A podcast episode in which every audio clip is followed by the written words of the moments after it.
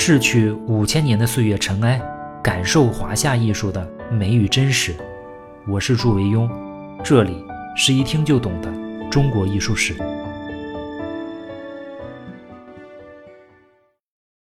各位好，上次啊，我们简单的介绍了敦煌莫高窟。像莫高窟这样规模巨大的艺术宝库啊，要想完成，那自然需要一大群的基层艺术工作者，这就是当事人所说的工匠。他们为这些艺术品的创作付出了无数的心血和汗水，甚至是生命。但是啊，就整个艺术风格而言，他们都只是追随者和执行者。千年之后啊，除了极个别的幸运儿之外，绝大多数工匠的姓名都被掩埋在这浩瀚的黄沙之下，能够在艺术史上留下一笔的，也只有那些少数的真正能引领时代的人。今天呢，我们说的曹仲达就是这样一位有着推动作用的北朝艺术家。为了说明他的贡献啊，后世人们甚至专门发明了一个词来形容他的人像的风格，这就是我们熟悉的“曹衣出水”，也叫曹家样。我们说的曹家样啊，它与张僧繇的张家样、吴道子的吴家样、周昉的周家样并称为中国人物画的四大样式。很多记录啊都说曹仲达最终官至朝散大夫。我查了一下，朝散大夫是隋朝开始设立的，也就是说他可能亲历了北齐、北周和隋朝。活动区域呢主要集中在邺城周围。他是当时中国北方最有影响力的画家。唐代张彦远的《历代名画记》里面说他曹师于园，冰寒于水，外国佛像无尽于时。就是说，曹仲达虽然师从袁盎，但是冰寒于水，青出于蓝，画外国这种佛像啊，在当时是独步天下，无人能及。《历代名画记》中还说啊，其后北齐曹仲达至今刻画之家，列其模范。也就是说，到了唐朝的时候啊。社会上的雕刻家和画家还广泛的学习曹仲达这种样式，在阎立本、吴道子等一大批顶级艺术家列席的唐代能做到这样，可见曹仲达是非常了不起的。当然，这跟他卓尔不群的技巧和个性鲜明的艺术样式也有着很大关系。曹仲达的艺术声望在北齐的时候达到最盛，这跟当地的佛教发展有很大关系。曹仲达虽然也画很多其他的题材，很多题材他都有涉猎，比如是人像、鸟兽、义列鞍马等等题材，但是呢，真正奠定曹仲达历史地位的还是人像，或者说是佛像。我们说过啊，这个时代的艺术家都有为宗教服务的经历，他们的成长也都跟宗教艺术有着莫大的关系。据说是啊，佛教在北齐得到了史无前例的推崇。北齐境内的塔寺如林，当时它的全国啊，据说有四万所寺庙，有两百到三百万僧侣，那真是人人弃其亲爱，家家绝其四季，开启了一个全民信佛的时代啊！仅北齐的首都邺城啊，大概就有四千所寺庙，八万僧侣。我们说过啊，西边的洛阳曾经达到过一千三百所寺庙，听着那就不少了啊。但是邺城呢，是洛阳的三倍，而且。北齐这些佛寺的建筑规模宏大，考古工作者在二零一二年的邺城遗址啊，发掘了皇家佛寺大庄严寺的遗址。光大庄严寺的一个塔的塔基啊，就有一千五百平方米。咱们现在住一百五十平米的房子就算不小了，人家一个塔基就能折算出十套房，你想这多厉害？由此可以想见啊，当时的佛寺建筑规模之隆盛。虔诚的信仰推动了佛教艺术的空前发展，同时，大量的壁画和雕塑也为艺术工作者提供了广阔的施展空间。曹仲达字号呢和生卒年我们都不太清楚了，只知道他是一个著名的少数民族画家，有西域血统，据说是中亚粟特的曹国人，今天啊属于乌兹别克斯坦。我们纠正一下。曾经影响曹不兴的那个坑僧会啊，他也不是印度人，他其实也是西域的坑居国人。我们先看一下曹衣出水是一种什么风格，我在后面会附上图片啊。我刚刚在山西博物院拍的一张阿难的立身像，这个特征啊非常明显，就是单衣薄衫，就像人啊着衣出水，湿的衣服在重力的作用下变得极具垂感，同时衣服的褶皱呢，像一排排平行的线条紧贴身体，微微显出身体的轮廓，应该说特别有现代美感。这跟我们中原传统的本土艺术啊，有着非常强烈的反差。我们现在看顾恺之的人物画，那都是宽袍大袖、长衣飘带，一看呢就是汉人衣冠。再看曹衣出水啊，就明显是来自于一种热带地区的艺术风格。实际上呢，它是正是原产于印度，并且向东影响到斯里兰卡呀、东南亚，向北传播的中亚地区。进入西域的时候啊，就是今天在那几个斯坦的位置啊，当时有一个于田国。这个于田国啊，先后断断续续立国有一千多年，君主的国姓呢叫尉迟，就是我们门神尉迟恭那个尉迟啊，是著名的一个佛教王国。也是因为宗教的需要啊，在当地就形成了一个于田画派。据说在两汉的时期啊，于田地区啊就已经有大量的佛教壁画存在。来自西域的曹仲达的画风啊，最初就受到了这个于田画派的影响。到了唐代，还有一对著名的少数民族画家尉迟乙僧和尉迟跋支那父子，他们都是受到了于田画派的影响。我们今天说于田，就是乌兹别克斯坦、新疆呀这一片区域，好像很遥远了。但是其实历史上这个西域地区啊。跟中原内地有很多联系，甚至一度纳入过中国的版图。唐朝的时候啊，在西域就设立了一些都护府。我们现在看唐诗都能看到，说将军角弓不得控，都护铁衣冷难着。大漠孤烟直，长河落日圆。萧关逢侯骑，都护在燕然。这些都护府呢，在西方保护着丝绸之路的畅通。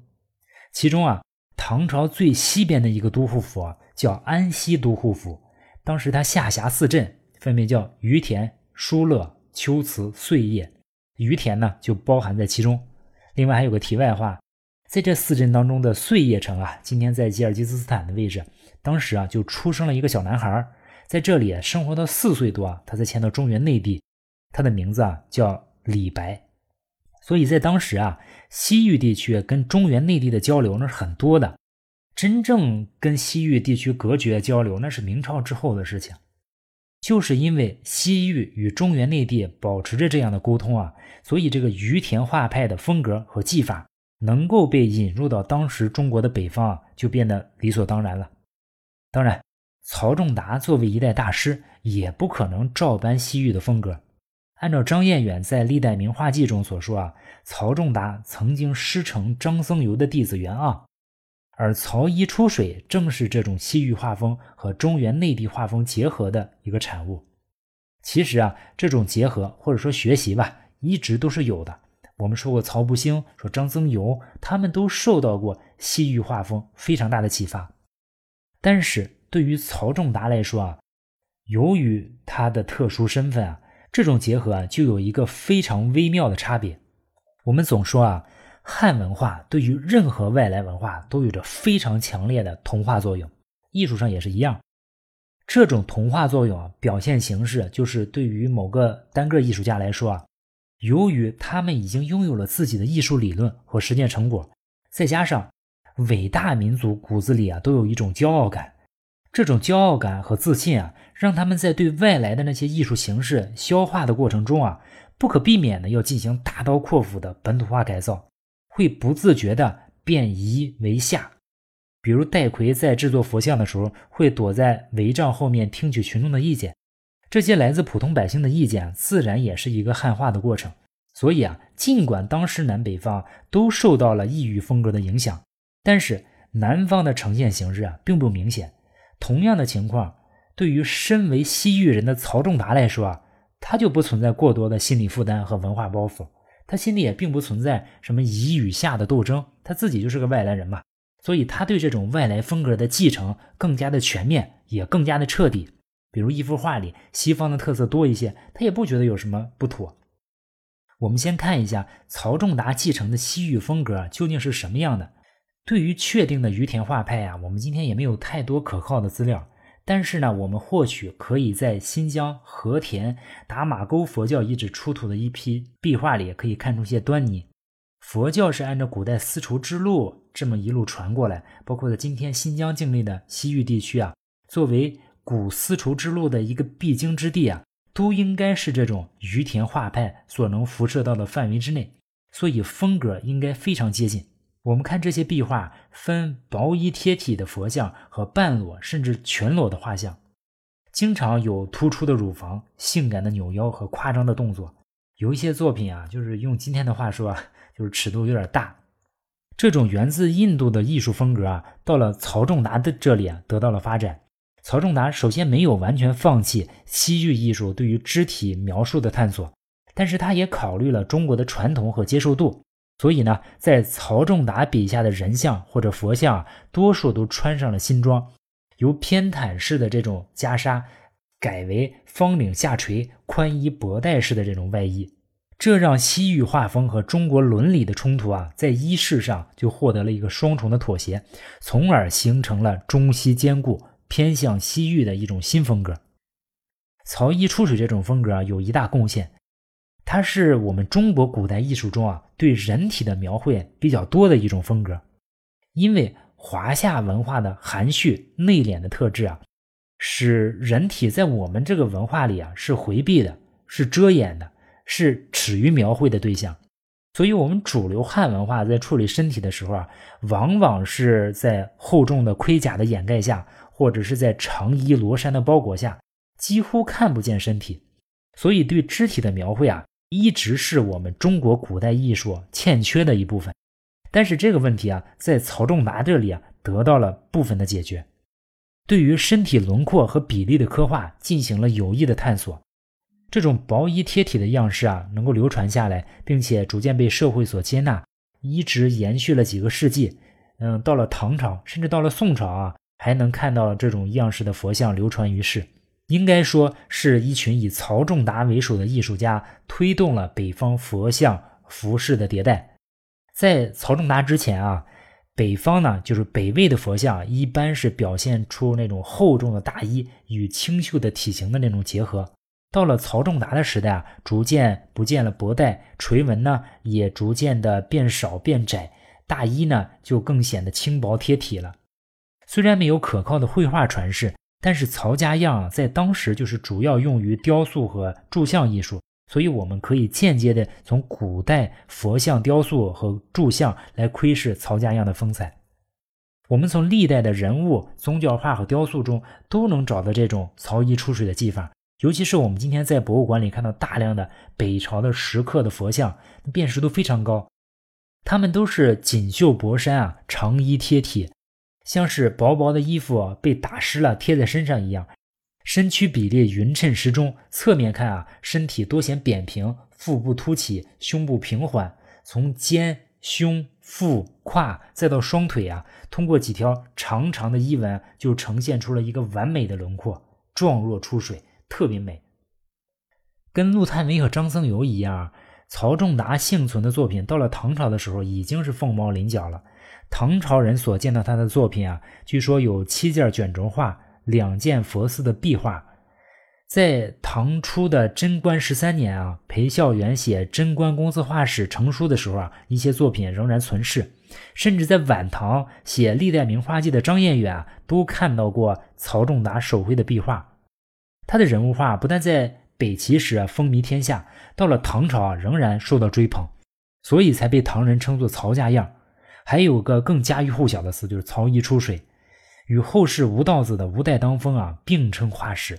虽然我们一直在说四大家样，但是真正对后世绘画或者雕塑影响比较大的两种风格啊，其实就是曹衣出水和吴带当风。然而，这样一位影响深远而广博的绘画大师啊，还有他那些曾经让无数人竞相追摹的曹家样，最终为什么淡出了人们的视线呢？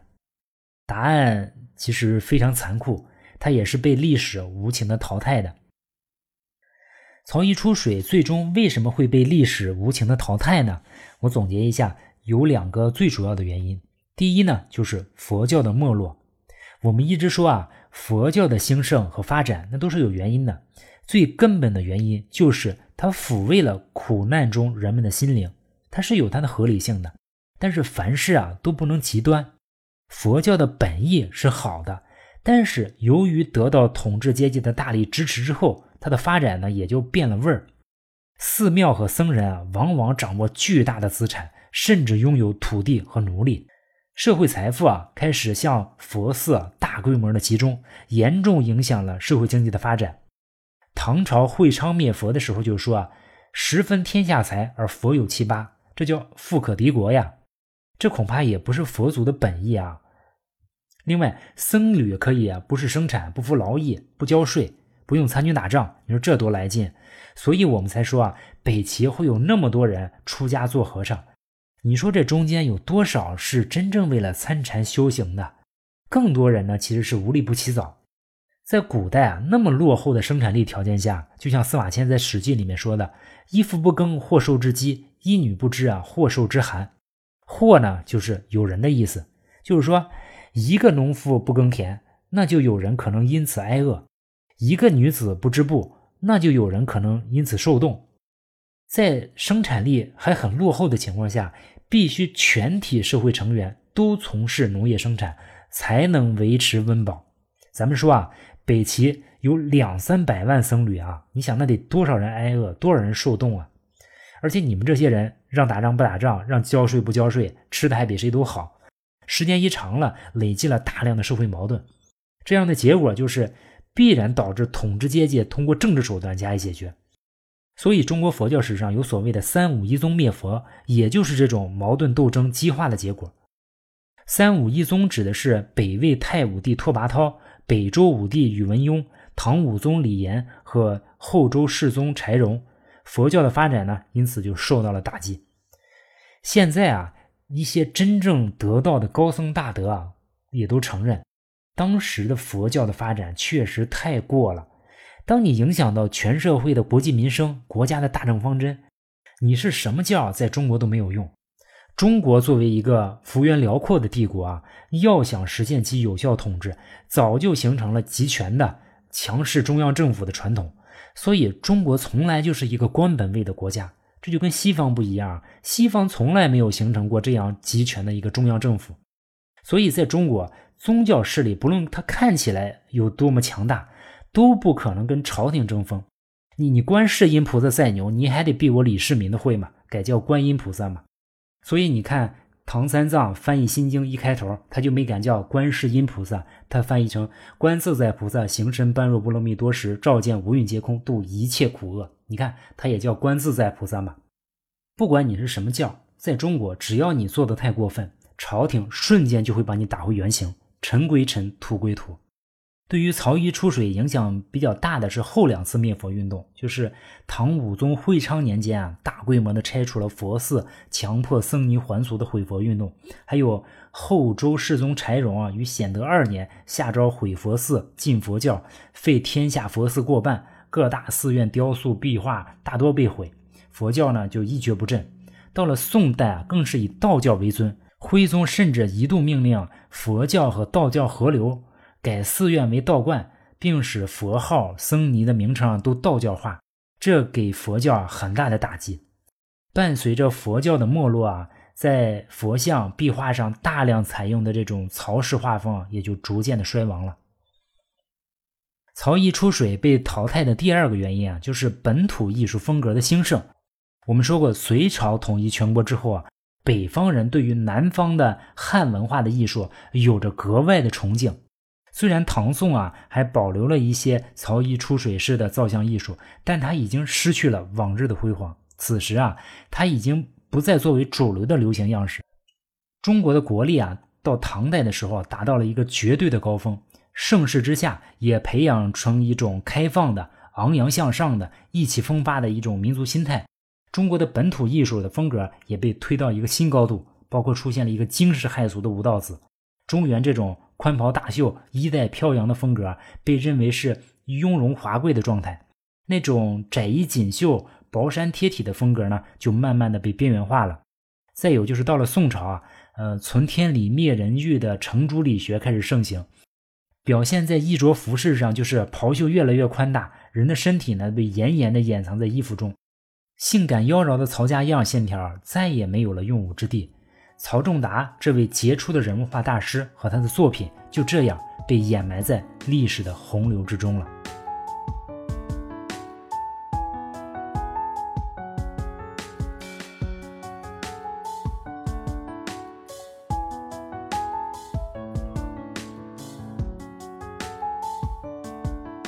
当然北朝也不止一个曹仲达啊除了曹仲达之外还有一些优秀的艺术家。比如啊，跟曹仲达同时代的杨子华也是当时的佼佼者。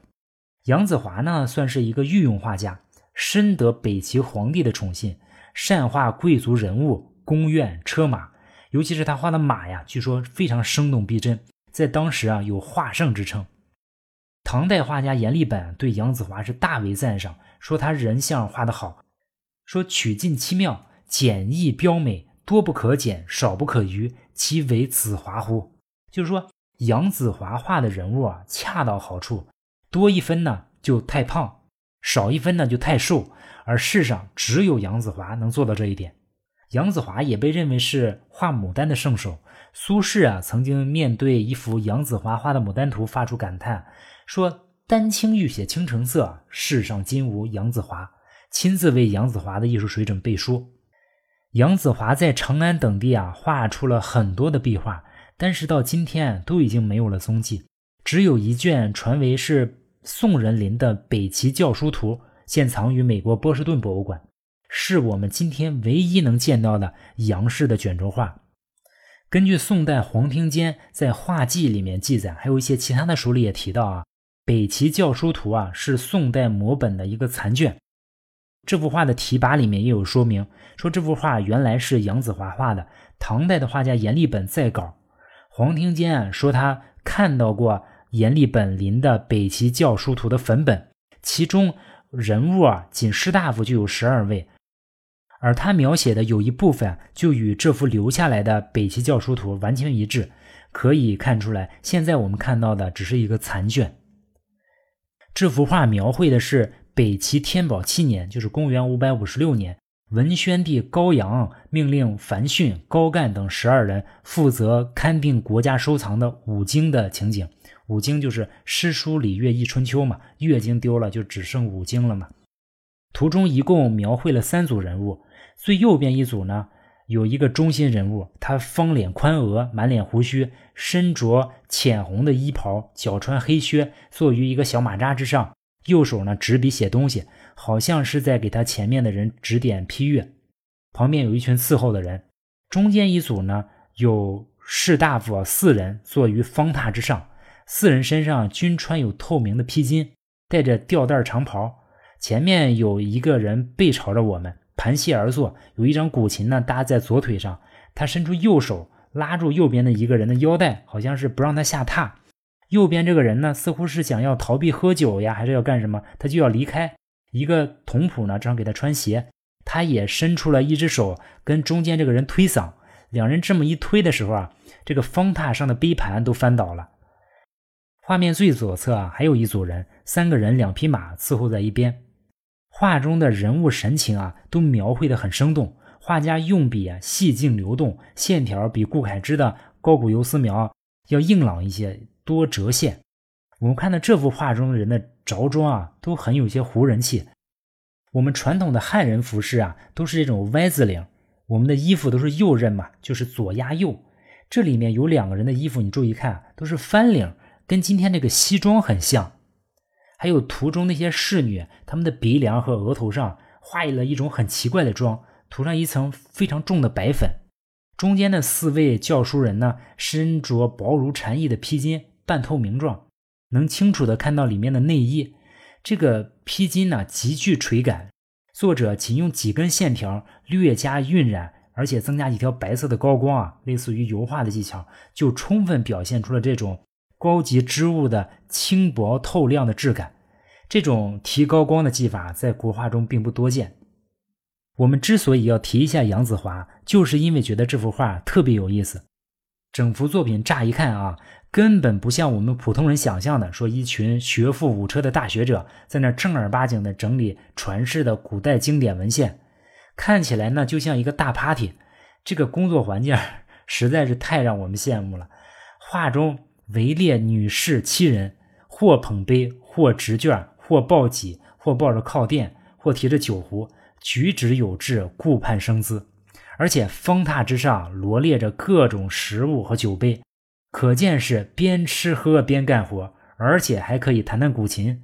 更夸张的是，竟然还有投壶。投壶啊，是古代士大夫饮宴时做的一种投掷的游戏，相当于现在的划拳行酒令。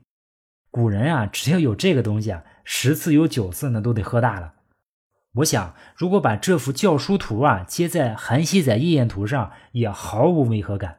所以我觉得这幅画也可以叫做北方的夜宴。技术上呢，杨子华跟顾闳中一样，都有着照相机般的捕捉能力。可以看出啊。当时北朝的大艺术家们虽然没有南朝的像陆探微、像张僧繇名气大，但实际上他们的实力啊也并不落下风。